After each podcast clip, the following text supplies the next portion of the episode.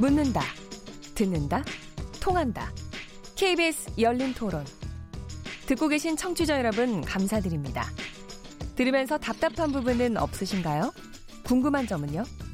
그렇다면 함께 토론에 참여하시죠. 유료 문자 샵 구칠삼공을 이용하시면 됩니다. 단문은 오십 원, 장문은 백 원의 정보 이용료가 있습니다.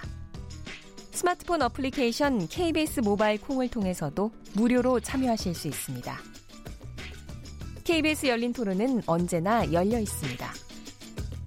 듣고 계신 케이비에스 열린 토론은 매일 밤 한 시에 재방송됩니다.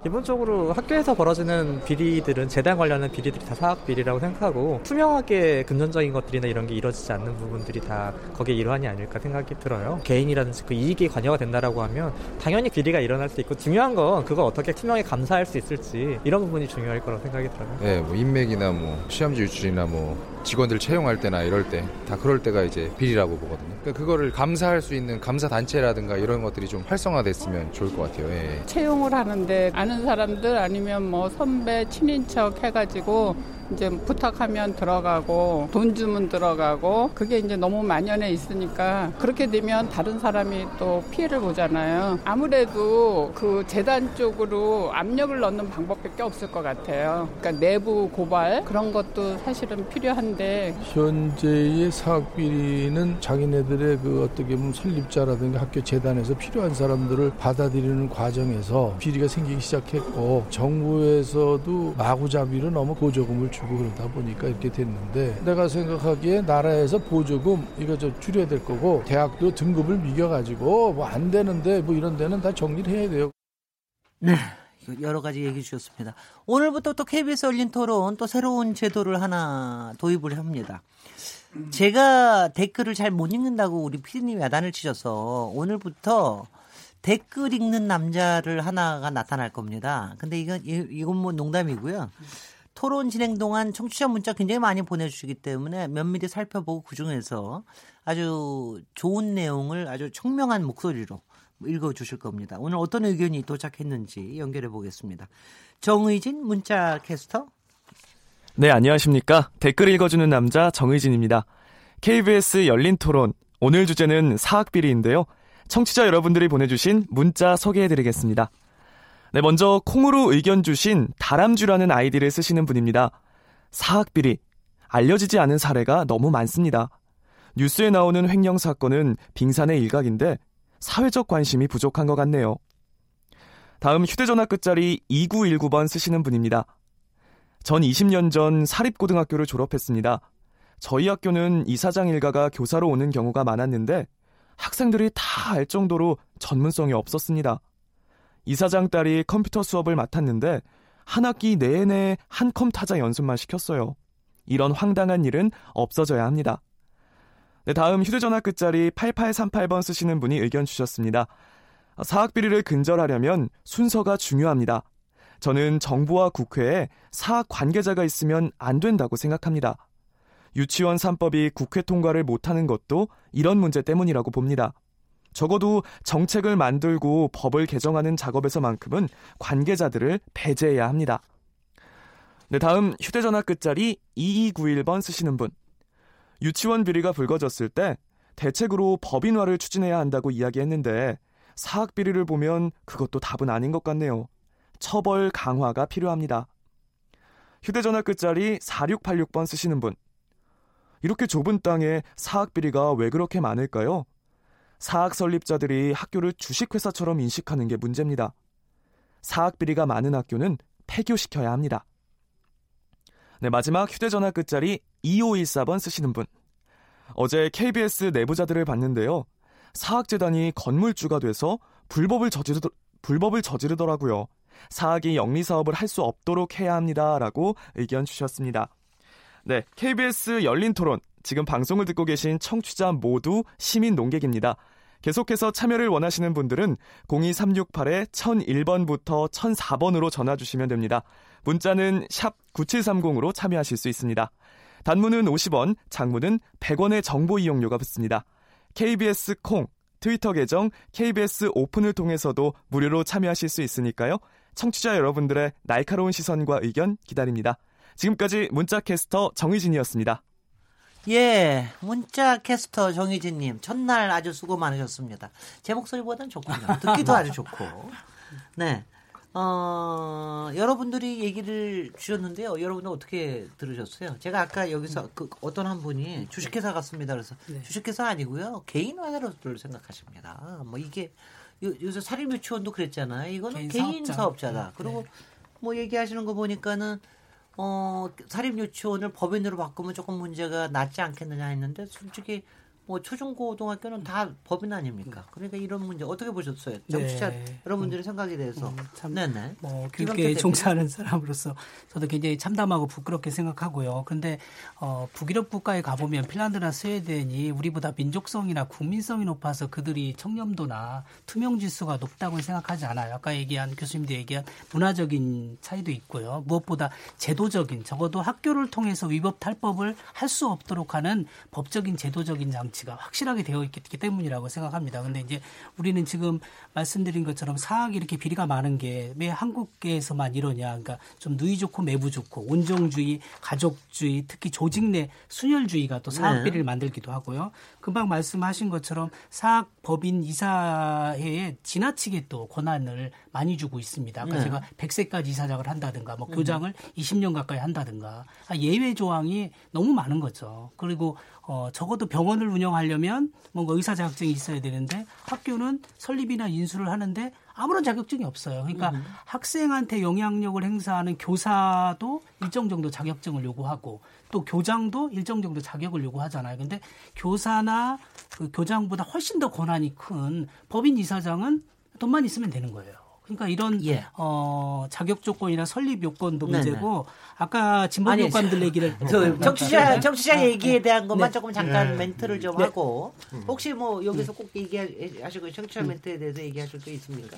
네네 네네 홍진희 대표님. 저는 지금 그 청취자분들이 말씀하신 거 그리고 전화로 주시고 문자로 주시고 보니까 어, 교육에 관심을 가지신 분들은 하나같이 다들 저렇게 저보다 똑똑하고 어, 좋은 의견을 제시를 해주는구나 이렇게 생각하고 네. 있습니다. 그런데 그 교육에 관심이 없는 분들이 대부분이죠.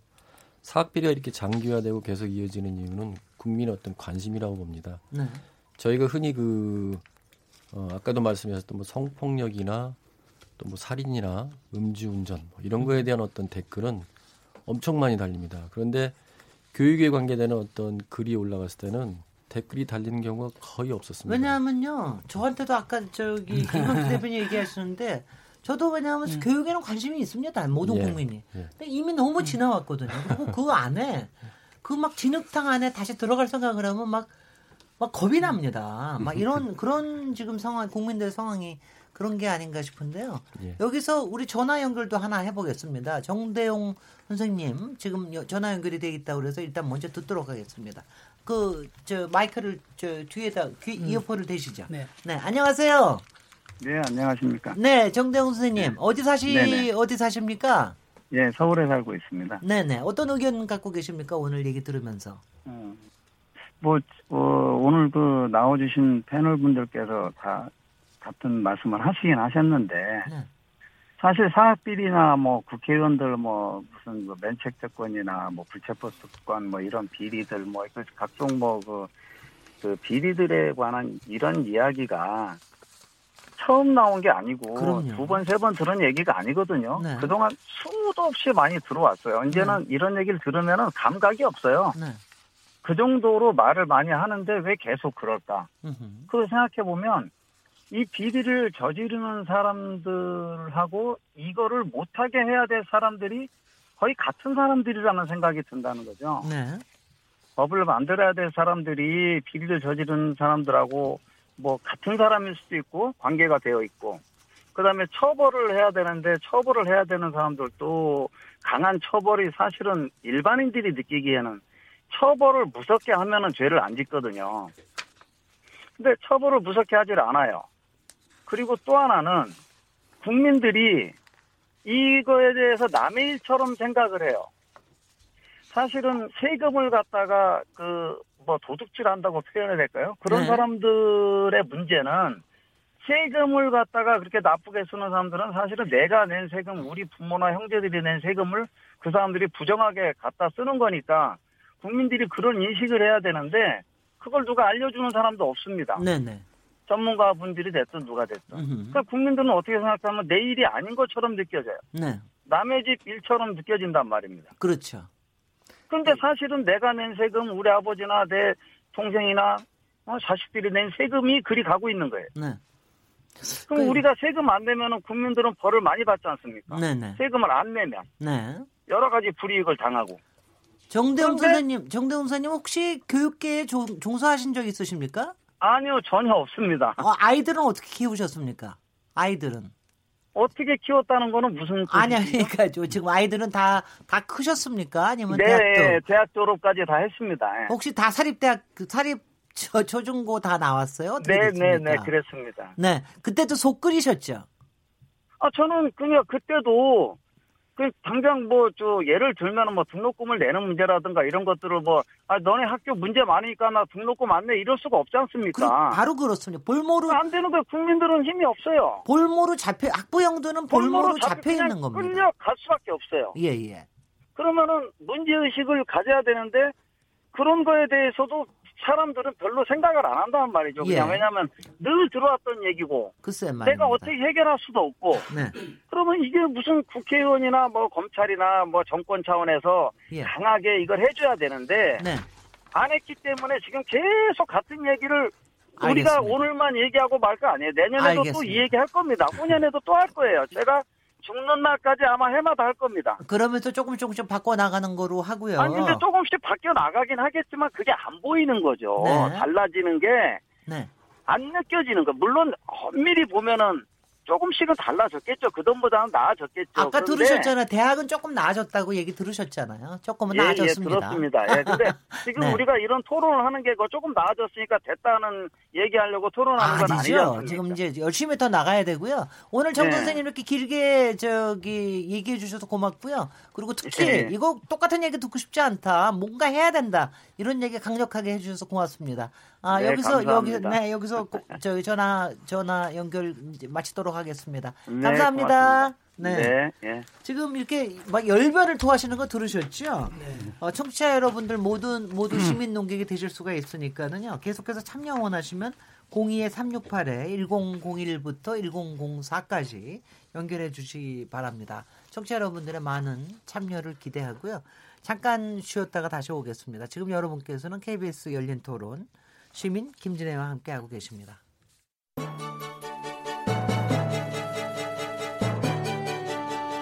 라디오 토론이 진짜입니다. 묻는다, 듣는다, 통한다. 케이비에스 열린 토론 시민 김진애의 진행으로 듣고 계십니다. 네, 케이비에스 열린 토론 어, 오늘 사학 비리 왜 이렇게 근절되지 못하고 있는지 또 이런 얘기를 해보고 있는데요. 일부에서는 저희가 사학 비리의 문제 자체를 아주 좀 확실하게 머리에 들어왔습니다. 오늘 열린 토론 김병, 김명현 상지대 법학과 교수님, 김영태 교육을 바꾸는 새힘 대표님, 윤지관 덕성여대 교수님, 홍진희 사학을 바로 세우려는 지민 모임 어, 대표님 네 분과 함께하고 있습니다. 우리 이 부에서는 이제 이 얘기를 해야 되겠습니다. 앞에서 뭐 그 농객이 시민 농객이 막 열불을 터뜨려 아니 맨날 오늘도 올해 얘기하고 내년 얘기하고 모레, 후년 얘기하고 또 얘기할 거냐 이래서는 안 된다. 그래서 지금 청와대에서도 어, 그 생활적폐 하나로 네. 이 사학 비리에 대해서는 확실하게 좀 손을 대겠다 하는 의지를 보이긴 했는데요. 뭐 아시다시피 이번에 사학 저 사립 유치원법도 결국은 통과가 못 되지 않았습니까? 이거 만만치 않은 반발들이 있어서 어떻게 될지 모르겠는데 아까 이제 김명현 교수님께서 지금 여기에 이런 문제가 근절이 안 되는 이유가 말, 말하자면 어떻게 어떤 카르텔이 있다, 예. 어떤 연결고리가 있다. 그 얘기 좀 해주십시오. 정말 조금 전에 시청자분께서 말씀하신 대로 음. 이 사학은 그냥 학교 법인이 아니죠. 아주 우리 사회에서 가장 강고한 어떤 그 사회 세력이다. 여러분들이 가마 그걸 보게 되면 사립학교를 누가 운영하는가라고 보시면 유력한 정치인들, 유력한 재벌들, 유력한 언론들, 그리고 유력한 그 어떤 종교 아주 강력한 네네. 것처럼 이 모든 것이 이 사학이라고 하는 것에 연결되어 있고 가장 강력한 어떤 그 카르텔이 형성되어 있고 그러다 보니까 그 이것을 해결하려는 어떤 과정 속에서 예를 든다면 사법부도 이 문제 해결에 굉장히 어려움이 있게 되는데요. 음. 예를 든다면 이제 가사 입법부가 강력한 사립학교법을 만들어도 헌법재판소에 가서 위헌 판결을 받는 경우가 많고 또 우리 국민들이 왜 그 사람들 교육부에서 징계를 주고 퇴출을 시켰는데 왜 살아오느냐. 음. 또 사법부가 가행하다 그래서 또 취소를 시켜버리고 이제 그런 아, 것처럼 네. 굉장한 강력한 어떤 카르텔이 돼 있고 네. 결국 이 부분을 해결할 수 있는 유일한 수단은 방법은 국민들이 근데 그 의식 속에서는 소유의식입니다. 아, 내가 저 사람이 많은 돈을 냈는데라고 하는 소유의식이 있는데 공과 사를 분명히 하고 우리가 음. 사립학교를 설립한 사람을 존경하는 것은 자기의 많은 재산을 내서 학교를 운영하고 사회에 기여하기 때문에 존중하는 것들이잖아요. 음. 그래서 그런 사립학교의 운영자는 마땅히 존경을 받아야 되는데 단순히 돈을 내가지고 사학 비리를 하는 것에 대해서는 아주 단호한 어떤 우리 국민들의 의식이 형성되지 않는 한은 그 이 사학 비리는 제도적으로만 근절되기는 굉장히 힘들 거다라고 네. 저는 그 봅니다. 예. 네네. 윤지관 교수님 어떻게 생각하십니까? 글쎄 뭐 이제 제도적인 이제 부분만으로는 안 되고 아까 말씀드린 문화적인 이제 그 문제까지 네. 얽혀 있는 그런 이제 복합적인 문제인데. 그러면 매도 불구하고 이제 제도도 좀 개선돼야 되겠죠. 아, 그럼요. 제도가 예, 안 되면 개선해... 아든 일단은 예. 잡아넣어야죠. 예, 나가면서 해야 되는데. 해야죠. 네, 네. 이제 사학을 만든 그게 뭐 유치원부터 대학까지 이제 그 사학이 왜 이제 한국 사회에서 이렇게 큰 비중을 차지하게 됐는지 그 문제를 생각해 보면은 저는 어, 국가의 책임도 있다고 봅니다. 네. 음, 그게 뭔가 하면 어, 유치원 교육도 많이 이제 사학에 남겨두고 개인 사업자도 참여할 음흠. 수 있게 했는 것도 아마 이제 여러 가지 국가의 판단, 뭐 예산 문제하고 음흠. 관련돼 있을 거고 어, 대학에서 이제 사학이 팔십 퍼센트 정도 어, 차지하고 이제 그만큼 큰 비중을 차지하게 된 것도 애초에 그 건국 초기에 네. 어, 이제 고등교육에 대한 수요가 커져가는 와중에서. 어, 정부에서 이제 말하자면 여러 가지 이제 예산 문제나 뭐 그때 네. 상황으로 어, 사학 설립을 통해서 그 문제를 이제 그 수요를 수요에 대응하려 했던 거죠. 네, 네. 그래서 사학이 그만큼 많이 비중을 차지하면서 음흠. 그 가운데서 이제 많은 그 어, 사학 가운데는 예컨대 좋은 뜻을 가지고 어, 설립한 그런 설립자들도 있고 네. 어, 또 그 이후에 이제 그 사학이 한국 고등교육 내지 뭐 여러 교육에 기여한 바가 큰 면이 있는데 문제는 그것이 시기가 가면서 점점 이 세습이 되는 형태의 말하자면 그게 설립자의 개인 소유처럼 이렇게 얘기해주면서 세습돼서 뭐 이 대, 삼 대, 최근에는 사 대, 오 대까지 있다는 얘기를 들었습니다. 아니 근데 소유, 그, 어. 그, 그 소유에 대해서 조금 설명을 해주시죠. 예, 그 이게 부분을, 법인이 되어 있는데 법인의 예, 소유 소유가 될 수 없습니다. 없어, 없는 왜냐하면 이제 그 네네. 유치원은 좀 다르게 인정되는 예외 그럼요, 규정이 있긴 네네. 하지만 네. 그건 법인이 어, 아니니까요. 예, 초등학교 이상은 네. 다 법인 형태로 법인인데 예, 왜 소유가 어떻게 어떻게 어, 학교 법인이기 때문에 겁니까? 이제 그 법적 주체가 법인입니다. 네. 그래서 설립자가 자기 재산을 투여해가지고 네. 학교를 설립한다 하더라도 그 순간 학교가 설립되는 순간 이제 공적 재산이 되는 거고요. 글쎄. 개인의 재산 아니거든요. 근데 이제 물론 네. 이 사회를 자기네들 마음대로 조직 해서 네. 거기서 뭐 네. 선택을 한다 하더라도 그걸 부동산을 나중에 마, 만약 학교를 요새 통째로 팔고 사기도 한다면서요. 예. 근데 그럴, 그렇게 되는 그, 경우는 어떻게 되는 거예요? 법인의 그런 것도 다 제한을 하고 있는데 네. 그게 이제 그 부동산이 뭐 중고등학교도 사립 같은 경우는 있겠고 그다음 대학은 엄청나죠. 그런데 그런 것들이 애초에 설립자들이 투여한 재산 그대로냐 그건 아니거든요. 네. 그 이후에 여러 가지 인프라도 이제 국가에서 어, 제공을 했고 뭐 길을 닦는다거나 주변 예. 환경을 뭐 좋게 한다거나 뭐 교육 환경을 만들어주고 그다음 또 부동산 가치가 엄청 늘어났 크지 않습니까? 그렇기 그렇, 때문에 그렇습니다. 이제 그런 것 때문에 본인이 설립한 애초의 재산은 그 아주 일부뿐만 아니라 거의 비교할 수 없을 정도로 네. 작은 규모였고요. 어, 그 다음에 이제 그 뒤에 한번 설립하고 나서는 그 운영은 어, 재단에서 계속 어떤 운영 자금을 내서 운영하는 것이 아니라 음흠. 사학 같은 경우에는 네. 대개 등록금으로 해결해 왔습니다. 예. 그 대부분이 등록금이죠. 운영비에 따라서. 그 등록금과 국가 지원으로 이제 그 사립대학이든 음흠. 사학들이 이렇게 컸는데 지금 아직까지도 그 소유의식이 남아있다는 건 사실 말이 안 되고요. 그렇지, 그건 그렇게 초기에는 말이죠. 그렇게 생각할 수 있습니다. 아니 무슨 대기업이, 거대 네. 기업이 뭐 뭐 한 오 퍼센트 가지고 전체적으로 회장 소리 들어가면서 막 좌지우지하는 거 그거 똑같은 거 아니에요? 그렇죠. 네. 그런 네. 그런 세습의 네. 문제가 생기면서 사학 비리 같은 것들도 점점 커지고 한데 네. 사실은 거의 그 봉건적인 그 이제 국 경영 시스템이잖아요. 네. 이제 그, 그런 방식이. 그 지금 어떤 시대입니까? 지금 뭐 근대를 지나서 네. 탈근대 논의가 되고 있는 상황이고. 으흠. 아까 이제 그 동구 쪽 얘기도 하셨지만은 미국 같이 이렇게 사립이 번성한, 우리보다는 못 덜하지만 그래도 네. 한 삼십 퍼센트 정도는 사학이 전담하고 있고 사학 기회가 큰 곳이죠. 네. 그런 곳에도 설립자가 지금까지도 말하자면 그 영향력을 미치는 곳은 한 곳도 없습니다. 네. 다 이제 그 공익적인 네. 목적으로 이제 기여하는 그 원칙에 충실해서 후손들이 음. 다 어, 공공적인 것으로 생각하고 있고요. 네. 뭐 유일하게 이제 뭐 재단 에 참여하고 있는 재단 이사로 참여하고 있는 어, 그 설립자 가족에 있는 곳이 있는데 그게 코넬 대학이에요. 네. 네, 코넬 대학 같은 경우에는 한 명이 들어가 있습니다. 이제 코넬 그런 사람들 남겨둬요. 예, 왜냐하면 코넬. 기부금 좀 많이 받기 위해서. 그렇죠. 그런 것도 네네. 있고 네. 코넬 집안 가문에 이제 장손이 이제 한 명이 들어가 있는데 네. 어, 그 학교 이사가 육십 명입니다. 네. 그냥 명예직으로 들어가 있지. 예, 예. 그게 자기 소유처럼 생각하는 그런 방식이 아니거든요. 그러니까 우리는 지금 너무나 뒤떨어진 이런 시스템 속에 있어서 아까 말씀드린 그렇죠. 것처럼 정부가 좀 개혁적이고 또 교육감이 좀 개혁적인 사람이 있으면 네. 지금 기본적인 어떤 사회의 방향이라거나 네. 아니면 그런 대비나 시대적인 어떤 그 추세나에서는 어 그런 식의 소유권 의식을 좀 이렇게 네. 어 철폐하고 네. 다른 방향으로 나가야 할 시점입니다. 예. 좀 강력한 게 필요하죠. 네, 홍진희 대표님. 네. 음, 저는 그 또 다른 관점에서 바라볼 때 어, 어떤 부분이 부족하냐면 헌법 그 재판소의 판례가 이제는 바뀌어야 되지 않냐.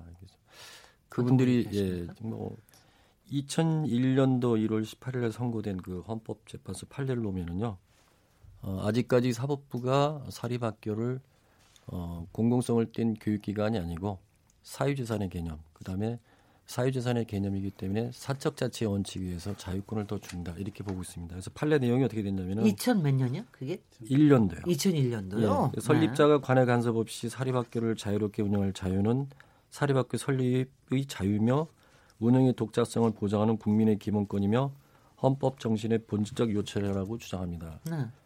예, 요즘 이제 사법부당이 좀 있죠. 네. 어, 위헌소송 하셔야 예, 되나요? 그래서 이제 이번 부분이 다시 네. 한번 좀 개정이 돼서 네. 어, 사적 자치의 어떤 원칙보다는 음흠. 공공성을 좀 띤 그런 음흠. 교육권으로서도 정립하는 이제 그런 그 시기가 오지 않았나 생각합니다. 글쎄, 이천이 년이면 예. 십칠 년 전인데요. 예. 그 아직까지 이 부분이 변하지 않고 있습니다. 네네. 아니 근데 그 다음에 어떻게 음. 저 헌법재판소에 그래도 안 올라갔을까요? 좀 신기하네요.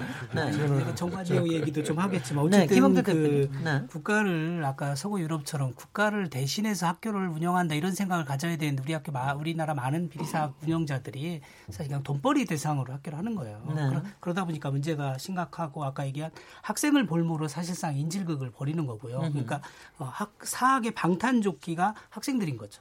어? 그렇게 지금 사실 비, 비유, 비유하면 어떨는지 모르겠어요. 그래서 아까 시청자들이나 우리 청 청취자들 말씀하신 것처럼 국민적 공부는 이미 임계점을 넘어서고 있어요. 네. 그래서 어, 사실은 촛불정부라고 하는 문재인 정부와 중앙정부가 중앙정부와 국회가 마음만 먹으면서 학법 개정을 할 수 있습니다. 근데 그래서 일부 시민단체들 저한테 얘기하는 사람들은 국회 촛불이 국회를 하게 해야 된다. 국회를 해산해서라도 사학법 개정을 해야 되는데 국회의원들 왜 움직이지 않는가. 이제 아까 진보교육감들이 나름대로 역할을 하는데 행정적, 재원적, 재정적 재원을 끊으려고 해도 학생들이 피해를 보기 때문에 못하는 게 있고요. 어, 그다음에 아까 우리 이, 어, 교수님이 잘 말씀해 주신 것처럼 그 치외법권적인 특권인 지금 사학이 누리는데 이게 그 옹호 세력들이 너무 많은 거예요. 아까 바로, 말씀드린 바로 것처럼. 이제, 예. 바로 이제 요, 요 네. 얘기 좀 제가 네. 저거 하나 질문을 드려보면은요. 네.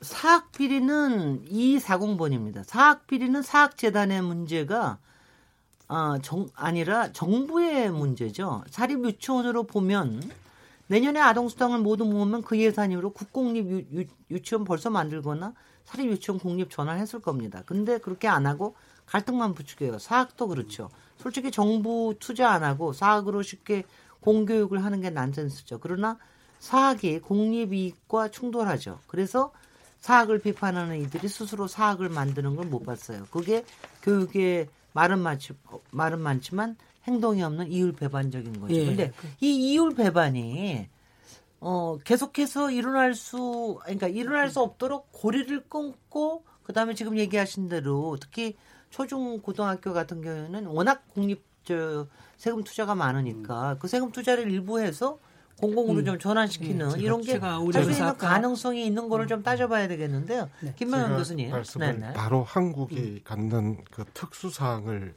이제 고려를 해봐야 되는데 조금 전에 그 국립 사립 대학이 팔십 퍼센트라고 네. 이제 이야기를 했고 전문대는 뭐 구십오 퍼센트 넘고요. 네.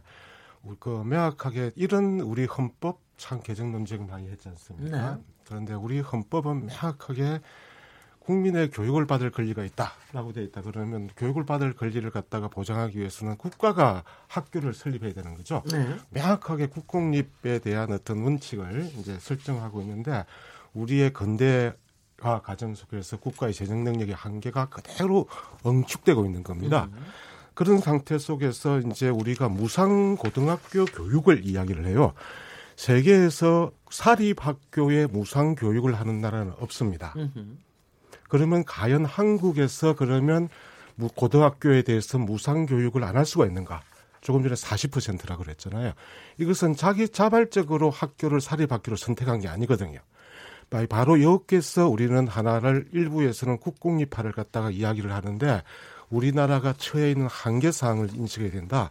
바로 그때 바로 뭐냐면 무상 교육을 교육을 하고 또한 그 사학 비리 척결 과정 속에서 비리 사학에 대해서는 아주 단호하면서 이제 우리가 촛불이라고 하는 것들이 이게 나라냐라고 음. 우리가 이야기한 거잖아요. 그러면 네.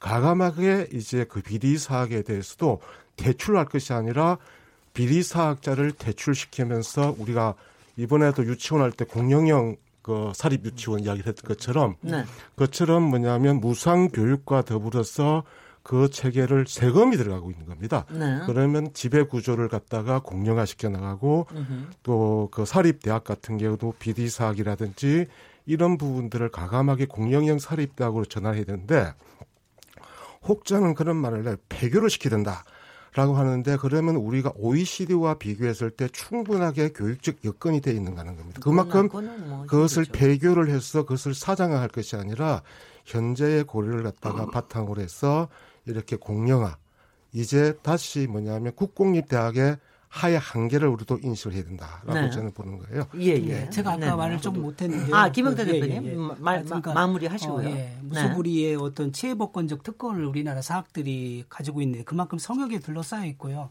저희 같은 이제 그 공익 제보자들이 교육자적인 양심으로 도저히 이건 학교가 해서는 안 돼서 안 된다고 생각해서 공익 제보를 교육청이 하는 거잖아요. 네. 그런데 사실상 제가 경험한 바에 의하면 교육청이 한번 봐줘요. 또 경찰, 검찰이 봐주고 교육부가 봐주고 어 제가 제일 분노하는 데가 법조계입니다. 경찰과 법조계. 검찰과 판사가 봐주는 거죠. 그, 예를 들면 그게 무슨 얘기냐면 여섯 단계네. 네, 제가 음. 제가 있었던 학교도 마찬가지고 아까 얘기한 하나고도 마찬가지고요. 그 법인 이사장들이 어려움에 처하면 검찰총장 출신을 아예 변호사로 삽니다. 음. 그러면 유죄가 무죄가 되고 구속될 게 불구속되고 정말 그 어. 기가 막힌 이 전관예우 유전무죄 앞에 정말 허탈하다 못해 참담하다. 네. 어, 이 그래서 이 사학을 둘러싸고 있는 이 옹호 세력들 아까 우리 음. 어, 교수님 말씀하신 것처럼 우리나라에서 돈인과 힘이 있는 사람들은 음. 어, 상당수 사업과 사학과 직간접적으로 관계가 있어서 음. 이, 저는 그거 하나만 말씀드릴게요. 저는 그 비리 사학을 옹호하는 사람들의 어떻게 보면 이제 실명을 앞으로 공개하자. 그래서 네. 이, 이런 경찰, 이런 검사, 또 이런 판사는 이렇게 이렇게 판결했고 이렇게 했다라고 하는 그래야 뭔가 부끄러움을 느끼지 네. 적어도 저, 어떻게 적어도 저는 머리에 진하게 공부한 사람들이 어떻게 그런 그런 그 판단을 할 수 있는가. 음흠. 네, 네. 예, 예. 저는 홍진희 대표님부터 예. 먼저. 저는 아까 네. 김명현 교수님이 중간에 그 공립형 사립학교 얘기를 말씀을 하셨는데 사실은 그 초중고등학교에서는 이미 조이현 교육감이 오 년 전에 출범 출범할 때 네. 그 교육정체제에서 진보교육감체제 출범할 때 어, 공립형 사립고등학교라는 얘기가 나왔었습니다. 사립학교. 근데 이제 그게 그 만약에 그런 어떤 사례가 이제 잘 운영이 돼서 어, 비리사학교가 어, 이제 그 대부분 그 공립형 사립학교로 전환이 되면은 어, 그랬을 때 그 불이익을 보는 집단들이 누구냐라고 말씀하시면 제가 분명히 아까 김 교수님이 얘기했던 그런 분들이 그 대상에 들어가지 않을까 생각을 하고 있거든요. 왜 그러냐면요. 이천십육 년도, 이천십칠 년도 아까 김영태 의원님도 언급하셨지만 교육청에서 어, 사립학교에 대한 재정 결함 지원금이 고등학교 같은 경우 또는 일, 그 일반 전체 초중고등학교에 총 일 조 오천억 정도, 아, 천억 정도 이렇게 그 지원이 되고 있습니다. 이천십육, 이천십칠 년도 통계를 보면요. 그래서 평균 한 학기당 삼십오억 원, 삼십육억 원 정도고요. 어, 최고가 육십육억 육천팔백만 원에 그 지원이 된 학교가 있습니다. 근데 이 년 전에 영훈국제중학교가 모 교회 재단으로 팔려갈 때요. 팔려갔다는 말하니까 좀 죄송스러운데 오십억의 양도가 됐습니다. 으흠. 그러면 이 돈이면 충분히 일 년에 비리 초중고등학교 몇 개월을 살 수 있는 돈이 이미 교육청에서 평상시 지불이 되고 있습니다. 근데 왜 이걸 실시가 안 하냐고. 거기에도 뭔가가 네. 뭐 설마 설마 뭐가 있습니까? 네네. 아 잠깐만요. 네. 윤지관 그래서, 교수님께서 저주십시오. 네. 윤지관 교수님. 예. 지금 말씀들 막 하시고 싶어가지고요. 고발하시고 지적하시고 지금 네네. 네네. 예. 윤지관 교수님. 그래서 지금 이제 뭐 어떤 식으로 이 문제를 해결할 것이냐 이런 네네. 문제에서 아마 공영형 문제 얘기도 나왔는데. 공영형 얘기를 할 때 역시 이제 그 어, 각급 학교별 어, 차이를 좀 고려해야 되는 사안 같습니다. 그러니까 유치원 같은 경우에는 개인이 운영할 수도 있게 돼 있잖아요. 네. 그곳에 그곳은 지금 공영화하는 과제가 아직 이제 많이 쌓여 있는 거고 어, 공립 공립 유치원을 많이 이제 그 설립을 해야 되는데 그렇죠. 그만한 예산이 이제 음. 거기 투여돼야 될 겁니다. 네. 필요하다고 보고요. 네.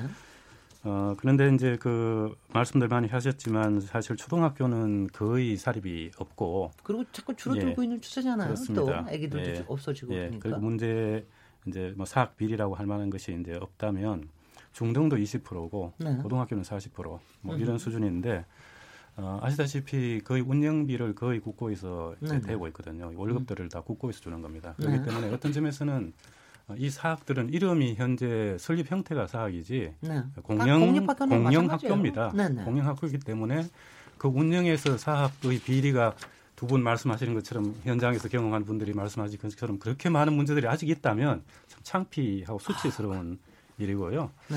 그게 이제 그 교육감이 이제 그 물론 국가에서 관장을 하지만 교육감이 각 지역에서 이제 이 문제를 다루고 있는데. 어, 아마 그 부분에서 아직 지지분이하다는 점에 대해서 좀 반성이 있어야 될 것 같다 이런 생각이 들고요. 네. 대학 같은 경우에는 조금 사정은 다릅니다. 이제 달라서 이제 뭐 그 사학이 팔십 퍼센트나 되고 우선 엄청난 사학 중심의 구조를 갖고 있고 그 체제 자체를 바꾸는 것이 상당히 중요한 그런 시기고 왜냐하면 다 고액 등록금 내고 있잖아요. 우리, 네. 우리 대학생들은. 외국에는 다 그렇지 않은데 음흠. 그런 문제부터 비롯해서 비리도 이제 고질화돼 있고 하는데 어, 문제는 지금 사립 대학이라고 하는 곳도 어, 과거처럼 이제 그 정부 지원이 없는 게 아니고 아까 김영선 선생님이 얘기하신 것처럼 국가 장학금 형태든 네. 뭐 이제 그 연구비 지원이든 이런 걸 통해서 현재 최근 십 년 동안 상당히 집중적으로 이제 지원이 이루어져 가지고 어, 사립 대학도 평균 어, 운영의 이십 퍼센트는 국고에 지원하는 겁니다. 그 국고 지원이 끊어지면 운영을 못해요. 음. 그런 상황이기 때문에 실질적으로는 공영으로 가고 있는 겁니다. 네. 그렇기 때문에 전체적으로 이제 거버넌스도 거기에 걸맞게끔 네. 이렇게 공영형으로 바꿔나가는 것이 하나의 방향일 뿐만 아니라 네. 이제 어떤 표현적인 추세이기도 하기 때문에 어, 이런 과정에서 아마 사학들의 반발 이런 것들이 있을 텐데요. 꼭 지배해온 이런 구조를 네. 그대로 유지하고 싶은 제가 생각하기에는 어쨌든 방향 자체는 그런 식으로 추진을 하게 되면 결국 기반 자체는 이제 공영형으로 가는 추세이기 때문에 네. 어, 그것이 사학 비리를 어, 일시적으로는 또 정폭시킬 수 있어도 장기적으로는 아마 사학 문제를 좀 해결하는 방향으로 가지 않을까 이렇게 전망도 해봅니다. 네, 잠시 쉬었다가 토론 이어가도록 하겠습니다. 지금 여러분께서는 케이비에스 열린 토론 시민 김진애와 함께하고 계십니다. 토론 듣기만 하면 답답하시죠? 유료 문자 샵 구칠삼공으로 문자 보내시면 토론에 참여하실 수 있습니다. 짧은 문자는 오십 원, 긴 문자는 백 원의 정보 이용료가 있습니다. 스마트폰 어플리케이션 모바일 콩을 통해서도 무료로 참여하실 수 있습니다. 케이비에스 열린 토론은 당신을 향해 언제나 열려 있습니다. 네, 케이비에스 열린 토론 사학 비리에 관련된 문제 어떻게 해야 될지 문자들도 많이 주셨습니다. 문자 어, 소개해드리겠습니다. 정의진 캐, 저, 문자 캐스터. 네, 안녕하십니까. 댓글을 읽어주는 남자 정의진입니다. 오늘의 주제 사학비리와 관련해 청취자 여러분들의 참여가 이어지고 있는데요. 몇 개 소개해드리겠습니다. 휴대전화 끝자리 이일오팔 번 쓰시는 분. 사학비리의 가장 큰 피해자는 학생들입니다. 학생들이 비리사학에 손해배상 소송을 할 수 있도록 해야 합니다. 가능하다면 징벌적 손해배상까지 도입하면 좋겠습니다. 휴대전화 끝자리 공사삼구 번 쓰시는 분. 사학비리, 어제 오늘 일이 아닙니다. 심도 있는 감사와 강력한 처벌이 이루어져야 합니다. 콩으로 의견 주신 오상천 청취자입니다.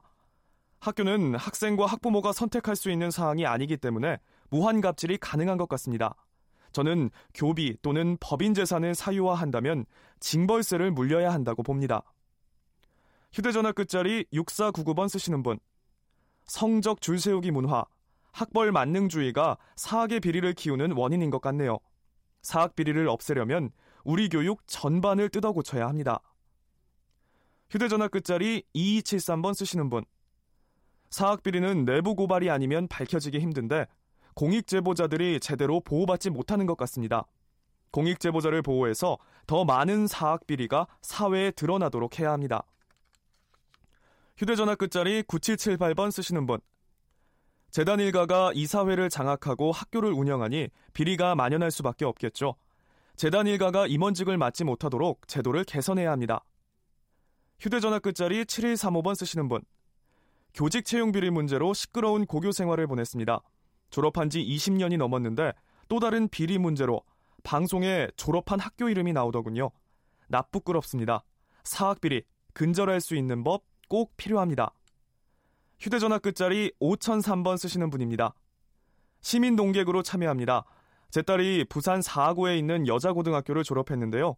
학교 운영위원장이 교육관료와 친분이 있는 사람이었습니다. 그래서 성적 조작이 이루어졌어도 감사를 받지 않았습니다. 제 주변을 보면 이런 일이 정말 비일비재합니다. 라고 보내주셨습니다. 네, 지금까지 문자캐스터 정의진이었습니다. 네, 정의진 문자캐스터 고맙습니다. 아, 정말 문자, 오늘 문자 엄청나게를 보내주시는데, 이거 다 소개해드려, 정근데 도대체 이런 비리에 대해서 개인적으로 경험이 없으신 분들이 없는 것 같다는 이런 생각, 저도 옛날 생각납니다. 저도 속으로 막 울분 끓였던 생각이 나고요. 어, 이제 마지막 시간 얼마 안 남아서 아무래도 이제 제도적 개선이 굉장히 중요하지 않겠습니까? 뭐 징벌도 중요하고, 그 다음에 관련 규정들, 뭐 이런 것들 여러 가지 만들어야 될 텐데, 이 제도 개선에 대해서 어떤 방향으로 생각하시는지, 그리고 솔직히는 제도 만드는 것 이상으로 요새는 법, 법으로 만드는 게 더 힘든 것 같은데, 여기서 정부와 국회의 역할이 어떻게 돼야 될지 이런 부분들을 같이 좀 토론해 주시기 바랍니다. 어느, 어느 분께서 먼저. 네네, 김명현 교수님. 네. 이제 제도적인 어떤 부분들은 아주 뭐 다양한 것들이 있는데 두 가지 측면만 하나 만들겠습니다. 우리는 끊임없이 이제 사학 비리를 해서 강력한 시청자도 청취자도 강력한 처벌, 규제하는데 가장 좋은 방법은 학교 자치와 대학 자치를 이렇게 하는 거다. 으흠. 그래서 바로 학교 운영 과정, 의사 결정 과정에 그 구성원이 참여해서 투명화하는 것들이 이제 더 좋은 어떤 방법이고요. 둘째는 이제는 그 굉장히 더 중요한 것들 위해 족벌 경영이라고 표현을 많이 쓰지 않습니까? 저는 족벌 경영을 넘어서 폐쇄적 운영이라고 으흠. 표현한 게 더 많습니다. 그 친인척뿐만 아니라 예를 들면 나와 맞아. 가까운 네네. 사람이 이사를 하는데 으흠. 바로 이제 그들에 대해서 조금 전에 이제 그 청취자도 연대 책임을 이야기를 했는데 바로 연대 책임을 묻게 하고 으흠. 그러면 그 이사는 상호간에 감시와 감독 의무가 있습니다. 그래서 연대 책임을 묻고 그것에 대해서 징벌적 배상 제도로 들어가면 함부로 뭐냐면 이렇게 그 이사를 갖다가 못하고 책임 있게 운영할 수밖에 없는 이제 그런 음. 구조다. 그리고 하지 말아야 될 가장 중요한 것들이 조금 전에 있었던 뭐 김성한 교육감 이야기도 하던데 그런 식으로 뭐냐면 어떤 사학 비리자의 어떤 그 사람을 정확하게 핀셋측으로 이걸 갖다가 처벌을 해야지 그것을 구성원에게 책임을 돌려서 예를 들면 사학 비리가 있으면 학교 평가에서 그 간점을 준다. 그 학교 수를 줄인다. 그러면 조금 전에 본 것 같이 내부 고발자 이야기가 나오지 않았습니까? 네. 그러면 뭐냐면 그 사람이 구성원들로부터 적이 되는 겁니다. 너 때문에 학교가 어렵게 되어졌다. 너 때문에 학교 수가 줄어들었다. 너 때문에 좋은 평가를 못 받는다. 이런 것들은 뭐냐면 오히려 사학 비리를 온전시키고 내부 고발과 구성원에 의한 사학 비리의 척결을 굉장히 그것들이 있다는 거다. 그래서 저런 식의 그 책임을 일반화시키고 구성화시켜내는 것들은 절대 써서는 안 되는 어떤 제재 수단이다라고 하는 말씀드리고 싶습니다. 네, 김영태 대표님. 네, 그 뭐 법 개정해야 될 사안도 많고요. 사실 그 제가 계속 말씀드리는 것처럼 사실 문재인 정부와 국회가 결단해야 된다. 문재인 정부 하에서 이 비리사학 사학법 개정 안 하면 어느 정부에서 도대체 하나요? 이게 저희들의 사실 그 시민단체뿐만 아니라 많은 네. 국민들이 그렇게 공감하고 있으리라고 생각하고요. 아까 얘기한 뭐 어, 학교 설립 기준을 강화한다든가 이사장이나 이사회의 자격 또 특히 저희 경험한 사람으로서는 사학의 아까 인사권 그리고 징계권 정도는 교육청이 의탁을 네. 해야 된다. 네. 그리고 공영형 사학이라는 건 뭐냐면 아까 얘기한 오 대 만약에 국가 지원이 오십 퍼센트 들어가면 오십 퍼센트 정도는 공익이사가 들어가는 게 당연히 맞는 거죠. 네. 그렇죠? 아니면 공익이사를 받기 싫으면 백 퍼센트 법인이 부담하든지. 예, 그러니까 예. 이게 사기 이중성이에요. 저도 그러니까 공공재라는 이유로 돈은 네. 다 줘라. 대신 도둑질을 하든 강도질을 하든 간섭을 하지 마라. 음흠. 이게 어느 나라에 어떻게 이럴 수가 있어요. 네네. 돈은 받으면서 음흠. 간섭은 규제는 하지 마라. 이러니까 음흠. 이제 어, 사학이 비리 사학이 그렇게 만연되는 거고요. 또 네. 어, 만약에 노무현 정부 때 트라우마 때문에 제가 아는 국회의원들하고 계속 접촉을 하면 사실 좀 어려워해요. 아무도 총대 매려는 국회의원이 없어요. 왜냐하면 예. 그때의 그 어, 아까 얘기한 보수 세력과 많은 사람들이 박근혜가 어, 앞장을 썼죠. 어, 어. 네, 박근혜 의원이 그때 정말 정말 그, 어. 사학의 예. 무슨 잔다르크 그렇죠, 같은 당시, 역할을 했죠. 예. 그러니까 보수 집단이 네. 마치도 이 응집하는 효과가 있을까봐 이 지금의 중앙 정부나 열린 아니 지금 더불어민주당에서 그걸 못하는 거 아니잖아요. 못하니까 네. 저희는 그러면 전면적인 사학법 개정이 어렵다면 음흠. 독소조항 제거만이라도 아까 얘기한 몇 가지 인사권이라든지 징계권 누가 봐도 이거는 아니다 싶은 거는 어, 적어도 독소조항을 제거하는 형식으로라도 법 개정을 하자. 네. 대표적인 게 저희가 성공한 게 김영란법입니다. 네, 예. 부정청탁금지법이 사학이 포함되는 바람에 일시적으로 정말 그 만연했던 촌지뿐만 아니라 학교 사회가 완전히 정말 그 어, 백, 정말 놀라보게 어? 네. 천지가 개벽할 정도 달라진 거예요. 그러니까 이렇게 네. 법 개정을 저는 계속 강조하는 이유가 법 개정하는 순간 아까 문화 인식 다 중요하지만 한순간에 변합니다. 아, 저, 그럼요. 음. 법이 제일 네. 중요하죠. 그래서 저는 네. 그래서 사학 이제 대만의 사학법 우리가 계속 얘기하지 않았습니까? 그러니까 어, 대만은 한번 그 비리를 저지르면 우리나라 법이 뭐냐면 어, 한 삼 년이나 오 년 되면 다시 돌아오는 거예요. 음흠. 그러니까 영구 퇴출제. 어, 막아야 되고 으흠. 우리 김명현 교수님 말씀하신 것처럼 이사장 하나가 잘못한 게 아니라 사실상 다 거수기잖아요. 으흠. 그러니까 책임 그렇게 비리를 저질렀을 때 이사들한테 연대 책임을 묻는 거죠. 선관 의무라고 하는데 그 부분도 당연히 맞고 저는 제가 한 가지만 좀 여쭤볼게요. 그 이천오 년 당시에는 솔직히 기, 박근혜 네. 의원의 음. 위세가 워낙 커서 박근혜 의원과 같이 촛불 들었죠. 거기가 그래서 음. 그래서 사실은 그쵸? 굉장히 이렇게 집중이 될 수가 네. 있었다고 생각이 되는데 네. 물론 지금도 세력이 네. 있겠으나 네. 지금은 어, 지금이 지금 이런 비리에 음. 대해서 국민들이 이렇게 예. 그렇게 저기 할까요? 맞습니다. 저는 제가 마저 하고 예. 아직 얘기 마무리를 어, 하시겠습니다. 문제처럼 저는 네. 그때 그 트라우마 때문에 나서기 어렵다라고 하는 건 말이 안 된다고 생각하고요. 예, 예. 예. 예. 그래서 저는 만약에 그리고 법 개정 이전에라도 어, 공익제보 활성화를 하면 어느 정도 무슨 얘기냐면 초중고 같은 경우는 만약에 어, 비리사 비리가 있다 그러면 학교 구성원 중에 누구든 공익제보를 해라. 네. 교육청이나 어, 수사기관의 수사 결과 어, 사실로 밝혀졌고 그분이 불이익이 주어지거나 불이익이 우려됐을 때 어, 공익으로 특채한다 그러면 이게 또 확실하게 사라집니다. 네. 상당, 네. 왜냐하면 인간 씨씨티비를 네. 설치하고 있는 셈이거든요. 예, 예. 윤지관 네. 교수님. 예. 그 인사이더 보호도 해줘야 되겠죠. 내부자 예, 보호를 해줘야죠. 뭐 아주 그 흥미로운 말씀들을 네. 이제 사회자분들 하신 것처럼 네. 이천오 년 당시하고 지금 정치 지형이 굉장히 다르죠. 예, 어떻게 이제 비교해야 되느냐. 네. 이천오 년도에 사립학교법 개혁을 했지 않습니까? 네. 노무현 정부가. 그런데 네. 이렇게 박근혜 씨가 이렇게 허리 띠매고 네. 팔 개월 장애 투쟁을 해가지고 결국 이제 그 좀 어느 정도 악화시켜 놓은 이천칠 년에 계약을 네. 하게 됐는데, 그런데 네. 그때하고 지형 정치 지형 차이는 있다고 봅니다. 네. 이게 이제 상당히 많이 의존하고 있는 바가 일단 사립 설립자들이나 이제 아니면은 비리 문제 사학들 같은 경우에는 보수 전령의 든든한 일단 뒷배 역할을 그렇죠. 해왔었고 우군역, 원래 했죠. 애초에 이제 지주 계층 친일 지주 계층들이 대학을 많이 설립했어요. 아주 뿌리 깊은 이제 보수 어떤 세력의 어떤 기반 같은 걸 이루어왔기 때문에 이게 남북 분단 체제하고 밀접한 관련을 갖고 있어서 이 사학 세력들이 엄청난 보수 진영의 이제 그, 어, 그 뒷받침이 되어 왔었는데요. 이런 분단 체제가 좀 허물어진다거나 개선되는 기미가 있으면서 아마 사학 문제도 과거와 같은 그런 문제로 되풀이될 수 있는 어, 그런 것들은 좀 흐려지지 않는가 이런 전망을 저도 해보고요. 네네. 그런 점에서는 이제 그것과 연동지어서 지금 사립 개혁 문제를 지금 더 적극적으로 추진해야 될 시기다 이런 말씀을 하고 싶은데 어떻게 보면은 지금 이게 뭐 음. 단시간에 될 수는 없을 것 그렇습니다. 같고 아마 이십일 대 국회 이십일 대 예. 정도 돼야지 되지 않을까 싶은데 맞습니다. 지금 내년에 준비를 해야 되겠네요. 그 사립학교법을 네. 고쳐야지 될 수 있는 많은 해결책들을 말씀하셨는데 변호사님께서. 네. 실제로 사립학교법 지금 정치 국면에서는 개정하기 힘들지 않습니까? 글쎄 말이죠. 그러니까 전면적인 건 물론이고 이천오 년 수준으로 돌아가기도 힘든 상황이고 네.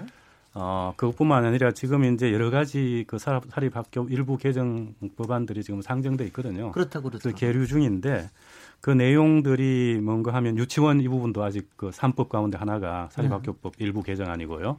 유치원 문제. 그다음 저 폐교대학 지금 많이 생기고 있는데 음흠. 그 어, 구조조정으로. 그 잔여 재산을 어떻게 처리할 것인가? 네. 그 문제에서 이제 비리 당사자의 횡령한 액수까지 이제 그 그거를 환수해야 된다 하는 음. 그 법안이 올라가 있는데 그것도 통과 안 되고 있습니다. 네. 이제 그런 게 있거니와 또 이제 뭐 그 이 이 청산인 폐교시 청산인을 사학진흥재단으로 한다. 뭐 이런 음. 이제 몇 가지 이제 그 안들이 지금 계류돼 있는데 사실 사소한 사안들임에 불구하고. 지금 제대로 속 시원하게 이 문제가 이제 해결되지 않는 것으로 봐서 음흠. 지금 정치 지형상으로는 그렇고요. 네. 그래서 이제 저는 이제 그 예예 예, 이 부분에서 네. 이제 이렇게 생각합니다. 현 정부에서 이제 사학 비리 척결 의지는 강해요. 척결하겠다고 해서 위원회도 따로 만들고 음흠. 어 그다음에 이제 거기에 대한 언급도 있었고 비리 엄단하겠다 말은 하고 있는데 어, 문제는 아까 말씀하신 것처럼 이 문제가 어, 그냥 비리자를 적발해서 처벌한다거나 감사를 해서 문제된 부분을 시정한다거나 이런 차원이 아니라 좀 더 구조적인 차원과 이제 연결돼 있다는 것이고요. 어, 또 기본적으로 이제 그 어떤 기성 질서랄까 어, 이런 문제하고 결합된 부분이기 때문에 어, 이런 부분에 대해, 대한 이제 문제 의식을 좀 강하게 가지고 음흠. 뭐 이제 국회에서도 어떤 재정 배분 문제부터 비롯해서 정책적인 접근이 좀 근본적으로 이루어져야 되지 않나 이렇게 생각합니다. 네네. 네, 홍진희 대표님. 어, 저는 뭐 앞에 분들이 이제 일목요연하게 잘 설명을 하셔서 어, 다른 부분에서 한번 또 제가 말씀을 드리겠습니다. 네.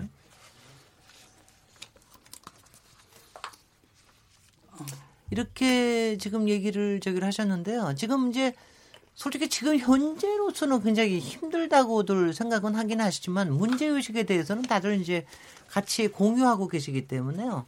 하여튼 똑같은 문제가 올해도 내년에도 후년에도 계속해서 일어나리라. 그다음에 나만 지나고 나면은 일단은 대충 좀 이제 잊어먹고 가는 이런 일은 좀 없어야 되겠다. 그런가 하면은 그렇게 정치권에서는 아까 김, 김영태 대표님 말씀하셨지만 정치 대표님 말씀하신 대로 이천오 년에 악몽이 있지 않습니까? 그러니까 이제 그것 때문에 쉽게 움직이기가 어렵다는 것도 또 한편으로 이해를 하시면서 그러면서 여러 가지 여론 조성을 하는 이런 과정들이 굉장히 네. 필요할 것 같고요. 아마 그동안 문제 제기도 많이 드러나야 되겠죠. 그러고 네. 나서 이제 국민 공감대를 쌓아나가는 과정이 돼야 될 것 같은데요.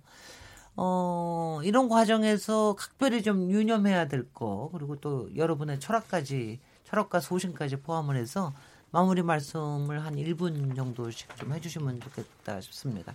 어, 김영태 대표님께서 네. 제일 많이 말씀하시고 아, 싶어 그런가요? 하셔서 제일 아, 먼저 하시죠. 아니, 한편으로는 네. 이 출구 전략도 하면 좋겠어요. 네. 제가 한 토론에서도 얘기했는데 국회 가서 그 사실 강남에 서울 강남에 한 그 이사님이 저한테 얘기하기를 장남이란 이유로 그 학교를 물려받았다는 거예요. 네. 차남 삼남들은 아버지가 빌딩을 줬는데. 근데 자기는 학교에 유경 의지도 없고 음. 관심도 없는 거예요. 그냥 장남이란 이유로 그냥 물려받은 거예요. 상속을 받은 거죠. 그러니까 이걸 그렇다고 팔자니 아깝고 그래서 어떻게 쓰면 좋겠냐고 기증하자니 아니 그러니까 팔자니 팔 수 없고요. 음. 기증하자니 아깝고 네. 그래서 뭔가 출구 전략이 저는 그 이 세 삼 세들 사이에서는 고민하는 것 같아요. 그러니까 그 어떤 의미에서는 그거를 국가에 기증을 하면 일정 정도 국가가 포상해 주는 예? 이런 출구 전략도 좀 필요하다. 아, 저는 그분들 그리고 아까 어, 사립학교 이사장들이 정말 그 뭐 월급이 없어서 어? 자꾸 학교 돈을 손댄다 이런 의견도 있기 때문에 일부 네. 일정 정도 뭐. 음, 업무 추진비 정도의 성격으로 아, 해서 대신 그럼에도 불구하고 비리를 저질렀을 때는 영구 퇴출하는 이런 음흠. 방법. 그래서 어쨌든 우리가 지금 사립유치원 사태에서 보듯이 이천오 년 정치 지형하고 좀 달라졌다고 생각해요. 국민들이 예전 같았으면 지금 소위 말하는 보수 언론과 몇몇 기득권 집단들이 사립유치원을 막 보호할 텐데 옹호할 텐데 지금 그렇지 않지 않습니까? 음. 아직은 물론 자유한국당이나 몇몇 의원들 때문에 아직 그게 어, 국회를 통과 못하고는 있지만 국민적 전체를 볼 때는 이천오 년하고는 좀 다르다. 그래서 어, 한국 교육의 삼 대 이익단체, 압력단체가 있습니다. 네. 사립유치원과 학원연합회와 사학연합회입니다. 그런데 네. 이들 어, 삼 대 이익단체, 압력단체 앞에만 서면 이 선출직들, 뭐, 교육감들과 어, 국회의원들이 작아집니다. 네. 그래서 저는 소수의 이익집단을 대변하는 국회의원이 될 것인가. 음흠. 정말 다수 국민의 음흠. 간절한 어, 소망을 대변하는 국회의원이 될 것인가. 그건 국회가 결단을 해야 된다. 그래서 네, 네. 음, 자기 이름값을 알겠습니다. 해야 된다. 이렇게 생각합니다. 네, 홍진희 대표님. 네. 어, 좀 마지막이라니까 제가 그 말씀을 드리겠는데요. 네. 어, 어쨌든 이런 뜻 있는 자리가 계속 지속적으로 마련이 돼야 되고요. 그다음에 그 언론의 어떤 지속적인 사회적인 경쟁을 또 올려주셔야 되고 그리고 어, 결과적으로 이번 정권에서 사학법이 개정이 되던가 아니면은 사학법 개정의 근거 토대가 마련이 되든가 해야 됩니다. 초중고 관점에서 제가 볼 때 그 사학비리 척결은 어, 평시 그 교육감들이 주장했던 일반고 살리기의 일환입니다. 어, 사학비리에 관계되는 학교들 중에서 어, 대부분의 학교가 특권 교육을 지향하는 학교들입니다. 예, 특목고라든지 자사고 그리고 어, 교육의 빈부격차가 드러나는 그런 부분이기도 하는데 어, 이런 그 특권학교의 어떤 그 질서를 정립하는 계기가 되면서 또한 일반고 살리기 그리고 요즘 그 사회 문제화되는 게 있죠. 어, 미투 현상 이 부분이 그 대부분 사립학교에서 일어나고 있습니다. 왜 그런지 모르겠지만 공립학교에 비해서는 아무래도 예, 감시 체계 이런 부분들이 좀 미약해서 그러지 않나 그러는데 어, 사회에서 있어서는 안 될 행동 그리고 학교에서 있어서는 안 될 행동까지도 어, 치유되는 계기가 되기 때문에 어, 저는 그 진보 교육감들이 어, 이 자리에 서기까지 우리 시민단체에서 어, 무수히 고생을 했습니다. 우리는 어, 표를 의식하는 정치인 교육감을 뽑은 것도 아니고요. 네. 그다음에 누구나 할 수 있는 행정형 교육감을 뽑은 게 아닙니다. 네. 어, 고치고 개혁하고 그리고 어, 어, 학생들이 어, 편하게 다닐 수 있는 학교 그리고 안심하고 다닐 수 있는 학교 그리고 능력을 발휘하는 학교 그리고 평등한 학교 어, 우리가 주장하는 모든 그런 그 요구사항이 실천되는 학교를 만들어 주시기 바랍니다. 울분이 느껴집니다. 네, 김명현 교수님 사십 초만 해주십시오. 사십 초요? 네. 네. 어찌됐든 첫 주제가 얼마나 심각하냐 사학비리가 이것은 뭐냐면 말 그대로 우리 국민들이 사학하면 떠오르는 단어가 뭐냐 보통 외국 그러면 아주 창의성, 도전, 뭐 학풍 그게 아니라 비리, 부패, 족벌 이제 이런 것들이 그대로 보여주는 거고 우리 국민들의 그 여론조사를 보면 장기적으로 가장 먼저 그 교육 발전을 위해서 해야 될 가장 첫째가 뭐냐라고 그러면 사학비리 척결 리얼미티 그 조사를 따르면 그렇습니다.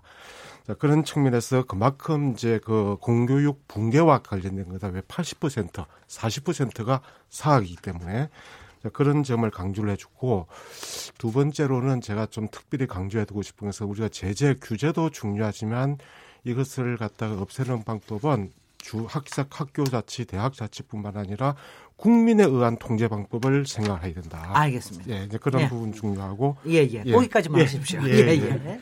네, 마지막으로 예. 윤지관 교수님 예. 삼십 초. 예, 상당히 불가능한 일을. 삼십 초 못 하시면은 그냥. 예, 아, 알겠습니다. 아, 예, 삼십 초. 예. 네. 제, 저는 이제 그 마지막 오늘 아마 주제가 이제 사학 비리에 대한 것이기 때문에 그거 중심으로 사학을 얘기했던 점이 조금 아쉬운 점은 있습니다. 네. 사학 문제를 전반적으로 보면 어, 사학 문제를 꼭 비리로만 봐서는 안 되고 사학을 어떻게 어, 공적인 역할을 제대로 할 수 있게끔 네. 지원하고 이제 그 방향으로 나갈 것인가 이것도 중요한 과제인 것 같고요. 그 대학에 대해서 한마디만 드리면 대학 같은 경우에도 지금 비리 대학들이 많죠. 네. 앞으로 점점 더 구조조정 때문에 점점 더 심각해질 겁니다. 비리 문제가. 네. 그런데 그런 경우에도 그 대학들을 그냥 계속 이렇게 말하죠. 그 문제 때문에 불이익을 예, 주게 되면. 저희 끝내야 됩니다. 예, 예. 케이비에스 열린 토론. 예, 예. 오늘 되풀이되는 사학비리 대책과 실태에 대해서 얘기했는데 네 분 소개도 못하고 그냥 여기서 감사드린다고 말씀드려야 되겠고요. 저는 내일 일곱 시 이십 분에 또 다시 돌아오도록 하겠습니다. 감사합니다. 감사합니다. 그...